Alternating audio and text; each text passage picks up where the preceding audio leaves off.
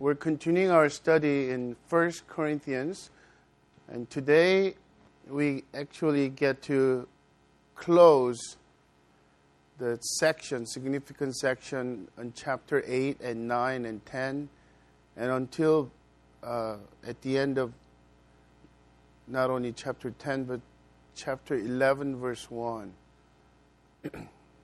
Christian freedom for the glory of God. That's the title of the sermon. Let's get an overview uh, about those topics. And it, it is an issue of Christian freedom. In Corinthians context, it is whether to eat or not. The food, and specifically meat, offered to idols. Chapter 8, verse 1 through 13, Paul begins with a general principle. Because there's a two parties in, um, in this dispute among the uh, Corinthian church, church and Christians, and the one uh, group of people who thought they have knowledge, which is true knowledge and truth. And Paul agree with that. In other words, the idols don't exist.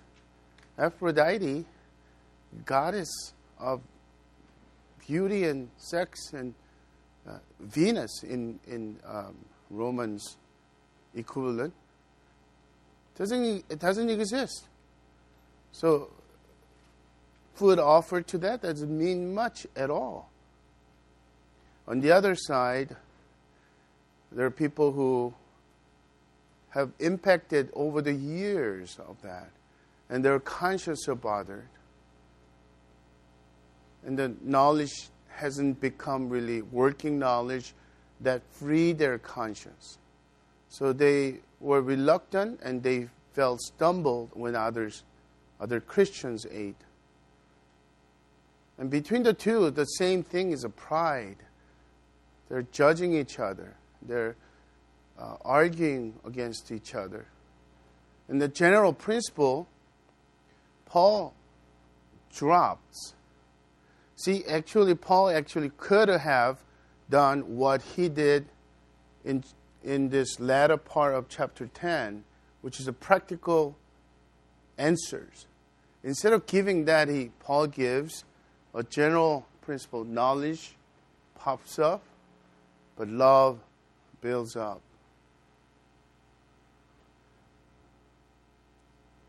And this is something that we ought to continually remember in terms of true spirituality. True spirituality is not about just about content of what you know, but how you live that out. Now, when you think about spiritual mature maturity, the one camp of people is just knowing Bible knowledge. And my confession, even this morning, I thought I was more mature than my friend Tom Wilkins in back in Dallas. Because I was a Bible study leader. I was, I was the small group leader during my, our college days. And he was a, a returning student. He worked in the work field. And then to finish up, he came he came back to our campus and he was at working as a bricklayer also too. He now becomes became uh, an, an architect and built his own house. Isn't that wonderful? Design his own thing. But as we are leading, as I was leading, I thought a lot of things that I know prove that I am more mature. And Tom was a very simple man although he was several years older than me, he was so receptive. But in hindsight, now I know I was the immature person. Because around Tom, and Tom's from South, some, somewhere in South, so he's a very uh, typical country guy who loves outdoors and who just uh, very friendly guy. And he attracted all these people, who are not Christians, but they loved Tom. Guy from Kenya and guy from India. And actually, because of them, and because of Tom, I got to know one of them uh, by the name of Josh. But actually, I lear, lear, later on find out is uh, his actually name, real name is Sanjay. So he's an Indian living in Kenya, and we became a. The way he talked about Tom,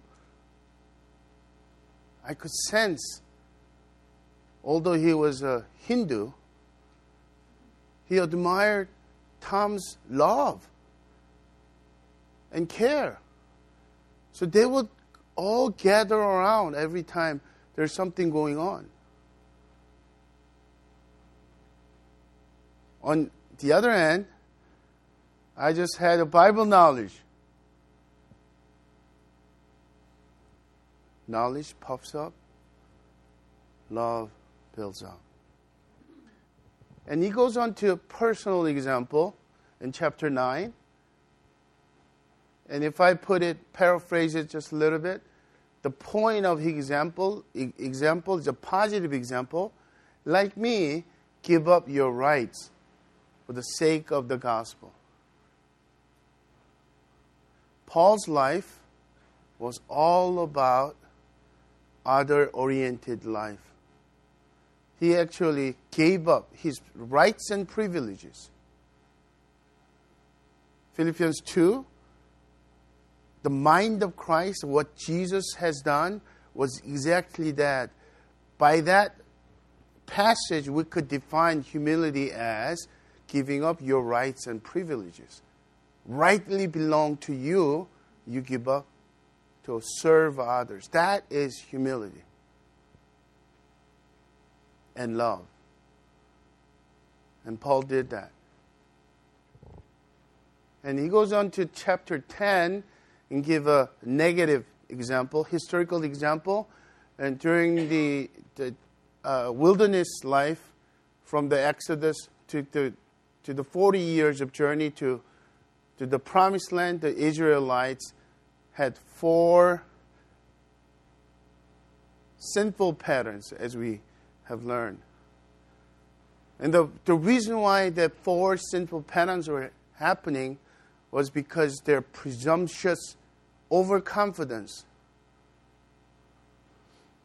And Paul is basically saying to the people who are the strong in faith and who are knowledgeable, who actually thought they could go into the temple when there is a celebration. Uh, it, it's a lot to do with the culture of the Corinth city. When then, when there is a the biannual games of Isthmus were happening, all these people threw a party. The party was a part of a worship, idol worship, and it was a free food and invitation only. And if you're poor and, and slaves are not invited, so it was an honor to be there and to, to go there and to participate, eat the food. Why not? It's free food, and idols don't exist. And Paul basically giving that presumptuous overconfidence, like the Israelites in the desert, in the wilderness.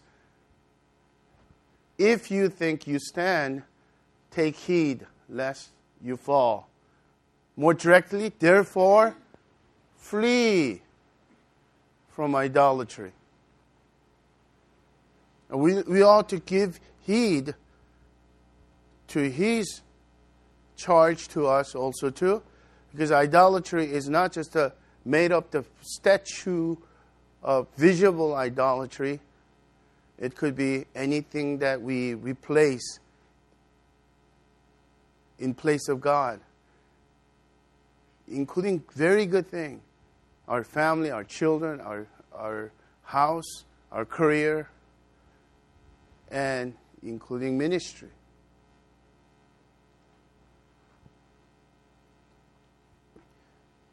And today, the passage, starting with verse 23, and all the way to chapter 11, verse 1. I don't know who divided the chapter, but Paul didn't. There was no chapters and verses. But really, the thought ends in 11.1. He comes up with the practical conclusions. What he does is he actually answers specific scenarios and gives principles. If we sum it up, it will be whatever you do in your freedom, do it all to the glory of God. So, practical conclusion has at least four principles by which we could practice our Christian freedom also. So, let's ask that question. What concluding principles of Christian freedom does Paul give? Here's principle number one in exercising your freedom, discern whether it is beneficial and edifying. Verse 23 All things are lawful, but not all things are helpful. All things are lawful, but not all things build up. Do you notice that all things are lawful is a, it has a quotation mark? It's one of those things that Corinthians have little sayings. And probably Paul have taught this phrase, but they're taking Paul's teaching, the phrase, out of the context, and they use it for their own convenience and rationalization. Paul's point is true we are no longer under the law. We're under grace. So we are not in the chain of the duties and responsibilities of Old Testament law, especially the ceremonial law. The New Testament Christians are no longer under the Old Testament law. But that does not mean all things are literally lawful. All things are literally not lawful because Christ's law, the law of the Spirit, replacing the law of the Old Testament, forbids and guides, restricts for the glory of God.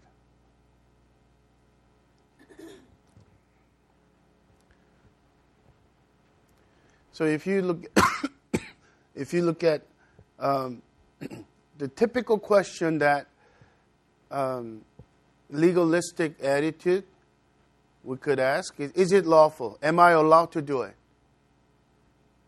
Why not? Well, Bible doesn't say anything. So I'm talking about you could think about not just a not a black and white things like idolatry, or adultery, uh, physical abuse of anyone, violence. But what if it's on uh, some of the gray areas? Like I, I know some of some of you guys have done that, and I have nothing against it personally. But what about let's go out shooting? either uh, you know the pistols or, or the M16 or whatever that is feels good about that, right? Is it lawful? Am I am I permiss? Is it permissible? The answer, uh, technically speaking, yes. But that shouldn't be the question. It's not. That's the question at hand in practicing Christian freedom ought to be is it beneficial? Begin with me, my walk. And is it also edifying? Is, does it build others? You see, our life is not our own. We live because Christ has given the new life to us. So we are to no longer live for our own sake, but Christ's sake. For Christ. And Christ will de- desire that. So, are you ready to exercise your freedom not to do it? Remember, we defined that uh, early on in chapter 8. The Christian freedom, the, in real sense, is not doing whatever you want to do.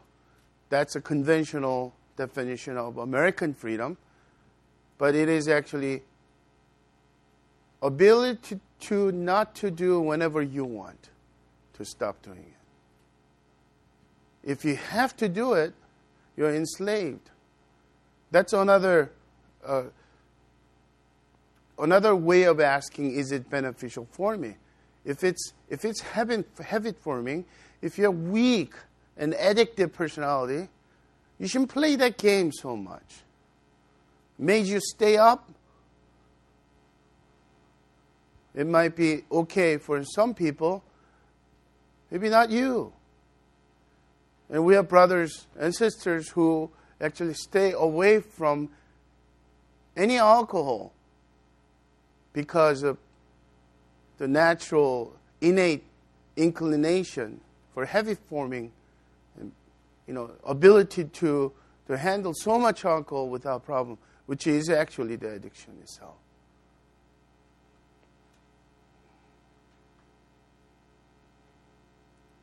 Can I kind of push the envelope a little bit here in application to where the rubber meets? Is it lawful to go shop these days? There's so many good. I mean, I, I didn't know Black Friday was several days. Like Black Friday starts here, Black, and then Cyber Monday. I don't know what else is going on, but I get all this junk mail, and I get this post, Facebook post, uh, that starts with like scored or jackpot or I guess it's usually of this game stuff or I don't even know. Whatever you feel inclined to. Oh, my thing is a jam or swim swimsuit is expensive, but it, when it's Black Friday, uh, you know. But I turned it down. Okay, I didn't shop. Would you think about that when you go to shopping mall and when you when you go on the internet? The question is, is it beneficial right now for me to spend this much time and energy? And to buy one or two will hook me in more and more. And there are slogans everywhere. Life is short. Just buy it.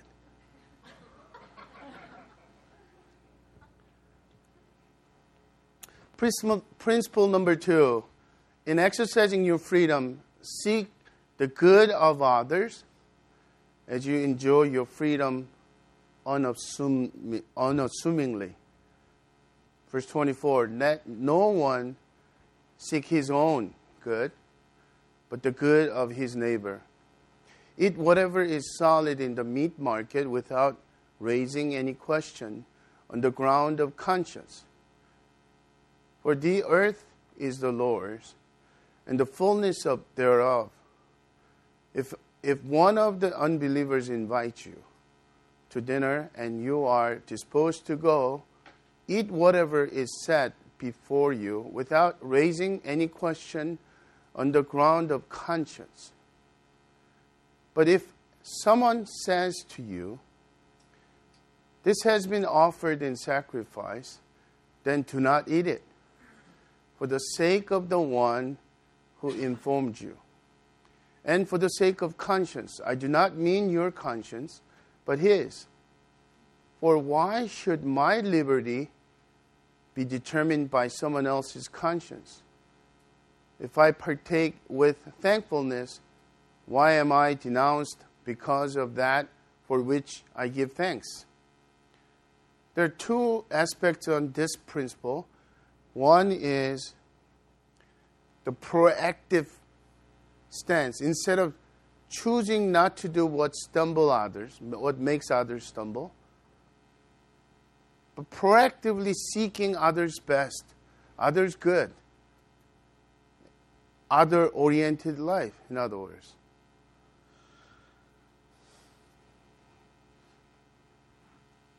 And Paul is saying there are there will be moments that you will restrict your freedom. You will forego your freedom for the sake of others. But do you notice the difference though? This time around. It's not all about giving up the freedom. He actually is for the freedom. When you go to the market, just don't ask. Feel free, practice, enjoy. Don't overanalyze, don't, don't over spiritualize. When your, your non Christians invite you and they offer wine and beer and you don't have any problem with it, go ahead. Don't ask. But if they mention that this food, this meat is offered to idols, Aphrodite, and there are two, two possibilities for that, right? One is a non Christian who kind of assumes that Christians will not eat offer to food offered to idols. And it gives a little test whether it's an ill motive, whether it's a curiosity. Or don't, don't you guys not eat the meat offered idols? And then uh, the second way is a non a Christian brother who's sitting next to you and asking, well, you know that meat is the meat offered to idols. And that person is a weak brother, weak sister.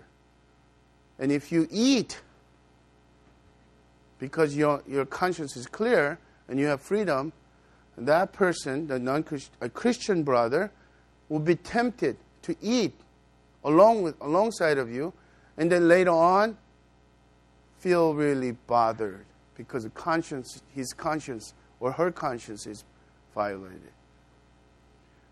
Non Christians' point of view or legalistic point of view, because of his conscience, that person is judging what you just did, which is not sin to God at all but why would you let that happen? That's the point. Do you know there are two poles of dangers, and I mentioned several times. Allow me to mention one more time. And one is legalism. And legalism comes with the judgmentalism points fingers and always you become critical, we should shy away from, way away from that. But our culture is bombarded with this another extreme antinomianism. Antinomianism is you don't need law, license to sin because under the grace. Oh, they probably not say license to sin, license to do whatever. We're free. The Christ, as a Christians, ah, don't be just so narrow-minded and the fundamentalist doing all that. I stay away from there, and and you become almost, at least on the surface, non-Christians which is really the danger. What's the purpose of life? It is my pleasure and my entertainment? Or what's the purpose of it? It's my righteous righteousness?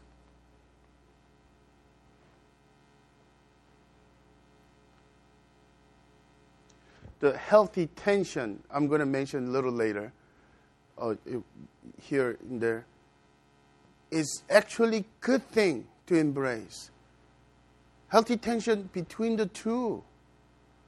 So we are actually celebrating our freedom. Live it out. Live it up a little bit.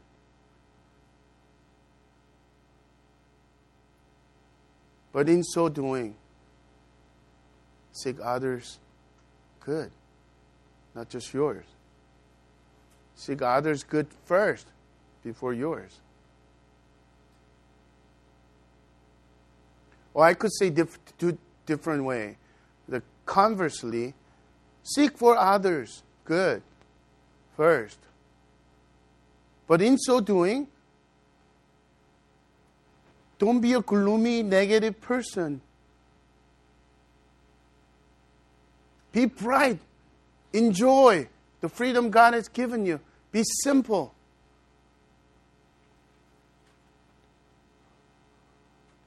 What might be some, some things in, in our own lives? I think it's, you know, in Christmas season coming, enjoying what we have and giving gifts, a part of a lot of those things can be very relevant context in which you could practice this principle and this tension.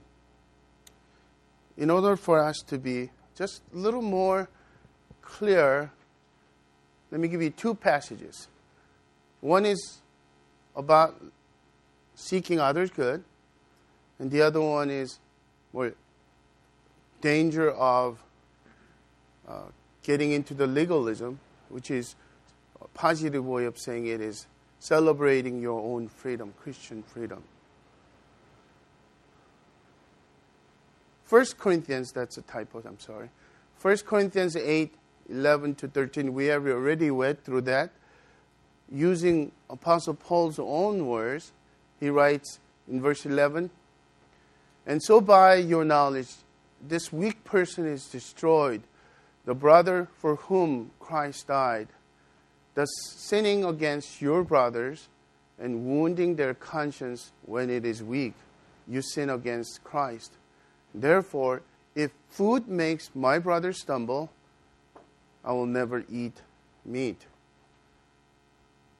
That's wonderful freedom Paul has. Freedom to let go of his own freedom and rights. Galatians, Galatians, Galatians 5 1 through 3, same Paul writes this For freedom Christ has set us free. Stand firm, therefore, and do not submit again to, the, to a yoke of slavery.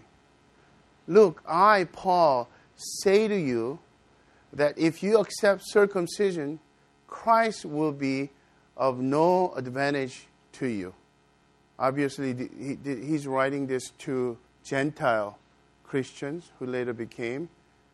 And then, because of the Judaizers, the Jewish people who became a Christian, who continually emphasize on being Jew and God's chosen people, in order for you to be fully God's people, you need to get circumcised as well.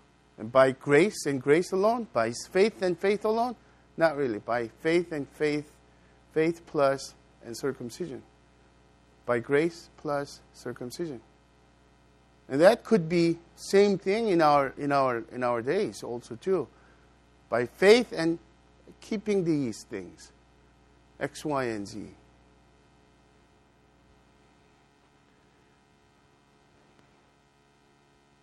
Verse 3 I testify again to everyone who accepts circumcision that he is obligated, obligated to keep the whole law. So, brothers and sisters, are you in the good tension? Are you t- tilted one way or the other? This is how you could assess your heart. If you feel critical and continue judgmental, that you are influenced by legalistic attitude. So you need to push away from that. If you care less about what others think, what other people, not just uh, Christians but non Christians, would, in that model of life, that you are little Christ, you need to think about antinomianism. You have a license to do whatever. The freedom that we have given us How's, how are we to use it? To serve others in love. That's the freedom. And there are case after case.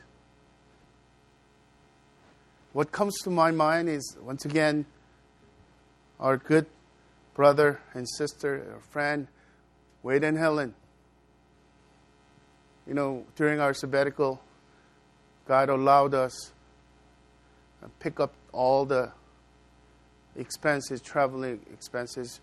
So our entire family, four boys, Kate and me, and Boy and Cindy, were able to go to the Booney area, right?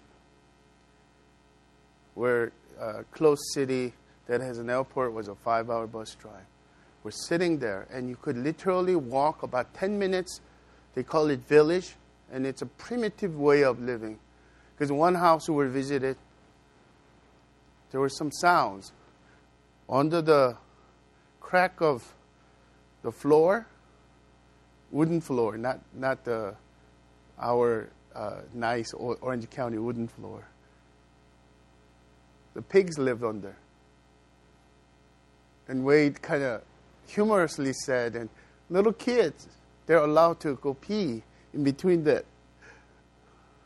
So whatever that comes down pigs enjoy, they eat or whatever. So it's kind of really, they don't even have the, the ceiling fan that takes up the, all the smoke. So all the walls are usually just black.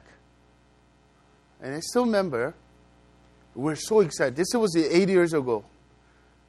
You know, if I think, if I say uh, DVD player for kids, you go, anybody has that, you know, uh, even even Xbox plays it, whatever laptop plays the DVD, you don't need a DVD player. But back then, it was a hot item. You could take it anywhere.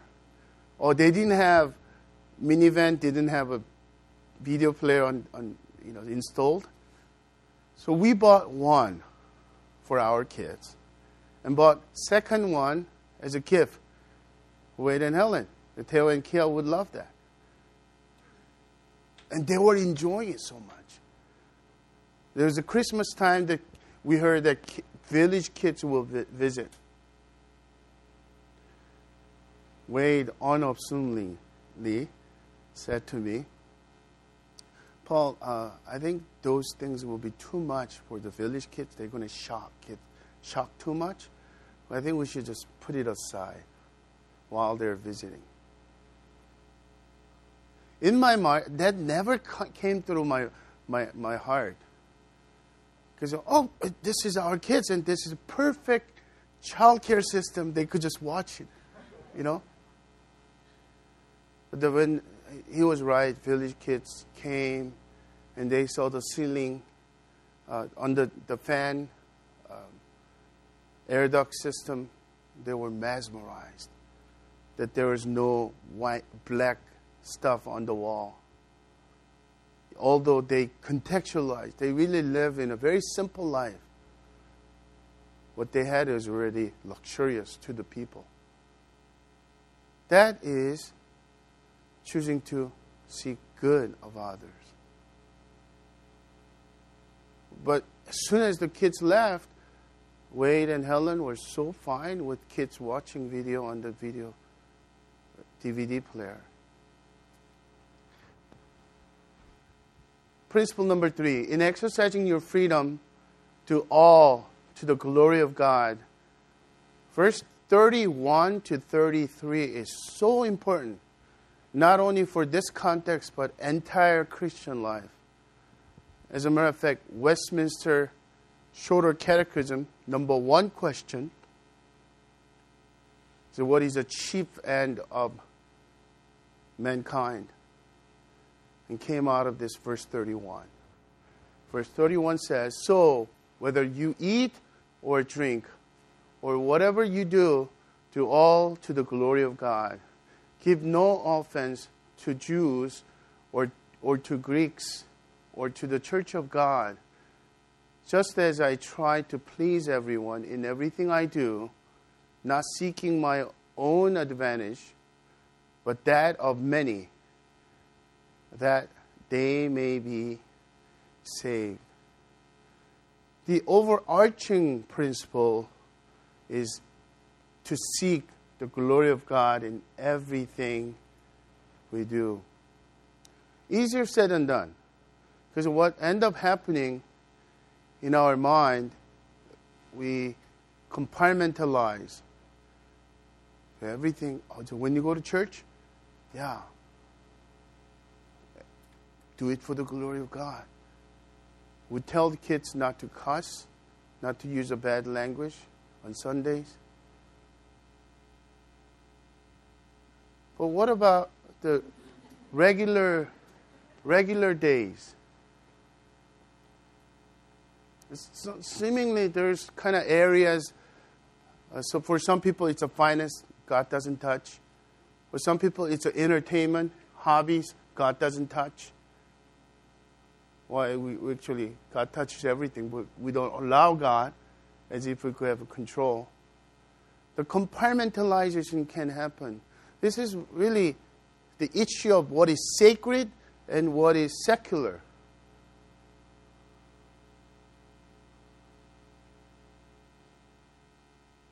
Paul's mind, every aspect of it. The principle is twofold in here. Actually, it's a loving God and loving our neighbor. Loving God by pleasing Him, aiming to glorify Him. Everything we do, does this please God? That should be our chief end. Do you know, for those of you who went through catechism, know, and exceeding joy, joy series, Joy in God series, we went over that. The chief end of man is to glorify Him, glorify God. There's an end in enjoy Him forever. In other words, when we glorify God, we are most happy, happiest state of our mind and really full soul of it. Why?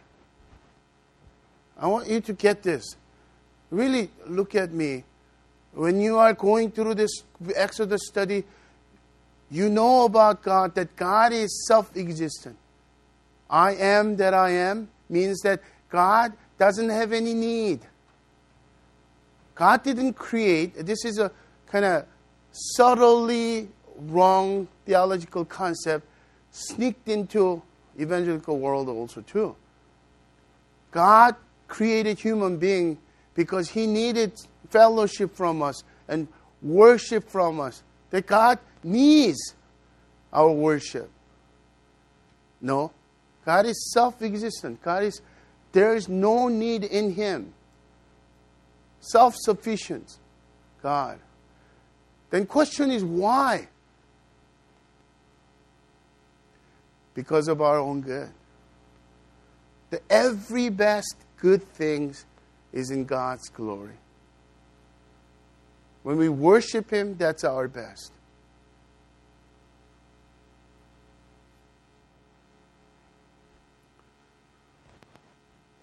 I want to share the insight from Adolf Tozer. Many of you studied uh,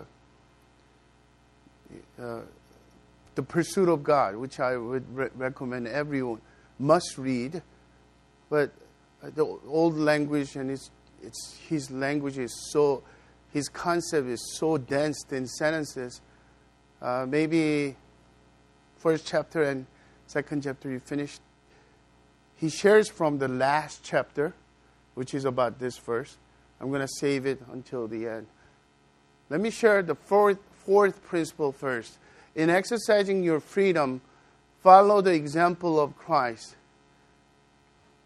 verse 1 of chapter 11, Paul says, Be imitators of me as I am of Christ.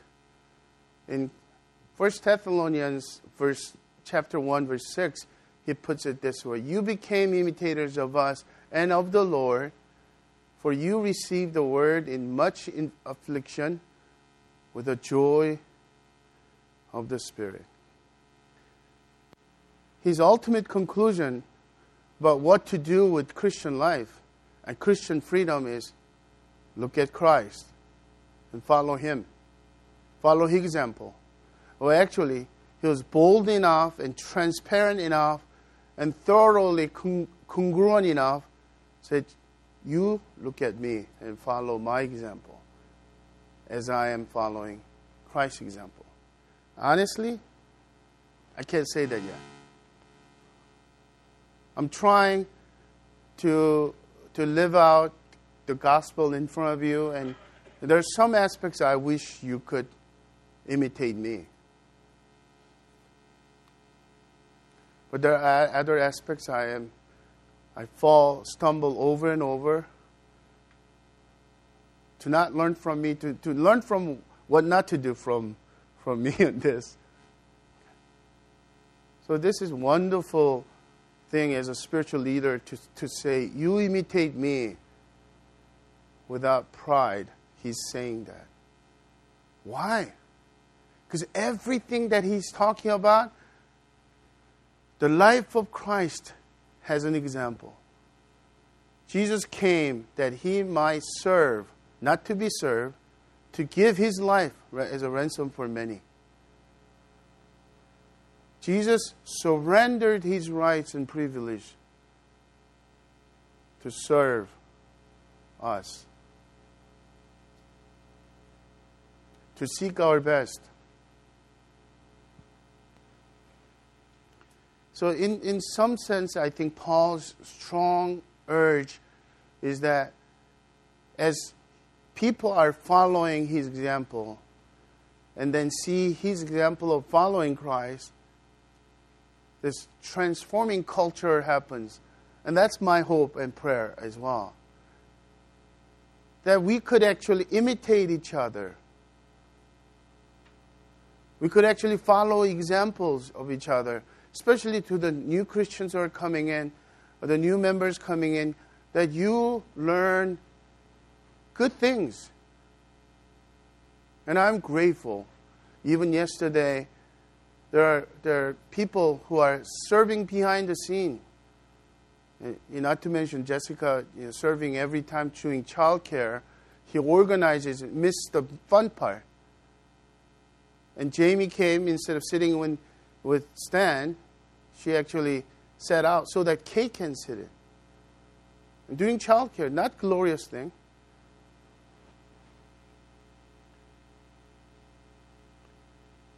Following the example of each other as we follow Christ. You know why that is so needed, right?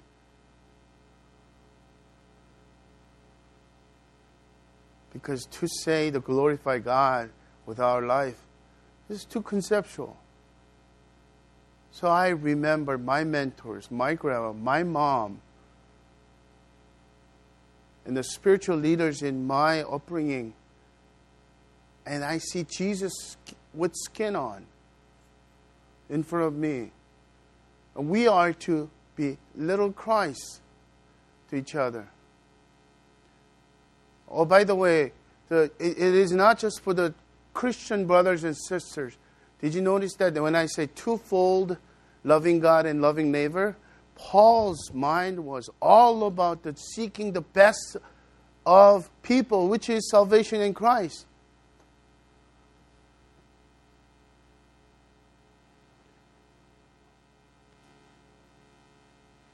Let me conclude with this excerpt. A.W. Tozer writes One of the greatest hindrances to internal peace which the Christian encounters is the common habit of dividing our lives into two areas the sacred and the secular. This is the old sacred secular antithesis. Most Christians are caught in this trap. They cannot get a satisfactory adjustment between the claims of the two worlds. They try to walk the tightrope between the two kingdoms and they find no peace in either. their strength is reduced, their outlook look confused, and their joy taken from them. I believe this state of affair, affairs to be wholly unnecessary. We have gotten ourselves in the horns of a dilemma. True enough, but the dilemma is not real. Paul's exhortation to do all to the glory of God is more than pious idealism. It is an integral part of the sacred revelation and is to be accepted as the very word of truth. It opens before us the possibility of making every act of our lives contribute to the glory of God. Lest you be too timid to include everything, Paul mentions specifically eating and drinking. This humble privilege we share with the beasts that perish. If these lowly animal acts can be performed as to honor God, then it becomes difficult to con- conceive of one that cannot. You see his point? Isn't that awesome? It's, it's so good. If eating and drinking can really glorify God, what else? Do you like playing golf? Play golf for the glory of God. Then all the Christian, Christian freedom principle, that you will practice it right there. Do you love your job? Do it for the glory of God. Do you love your kids, your family? Do it for the glory of God. The minimal acts of cleaning your house and cleaning your bathroom, do it for the glory of God. When you serve your guests in Christmas, you know, gatherings, do it for the glory of God. When you make love with your wife and your husband, do it for the glory of God.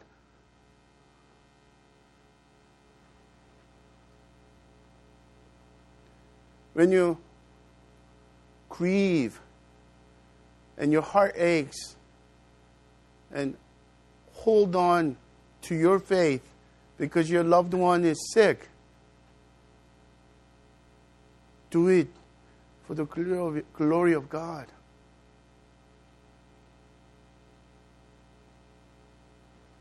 Then you will be free.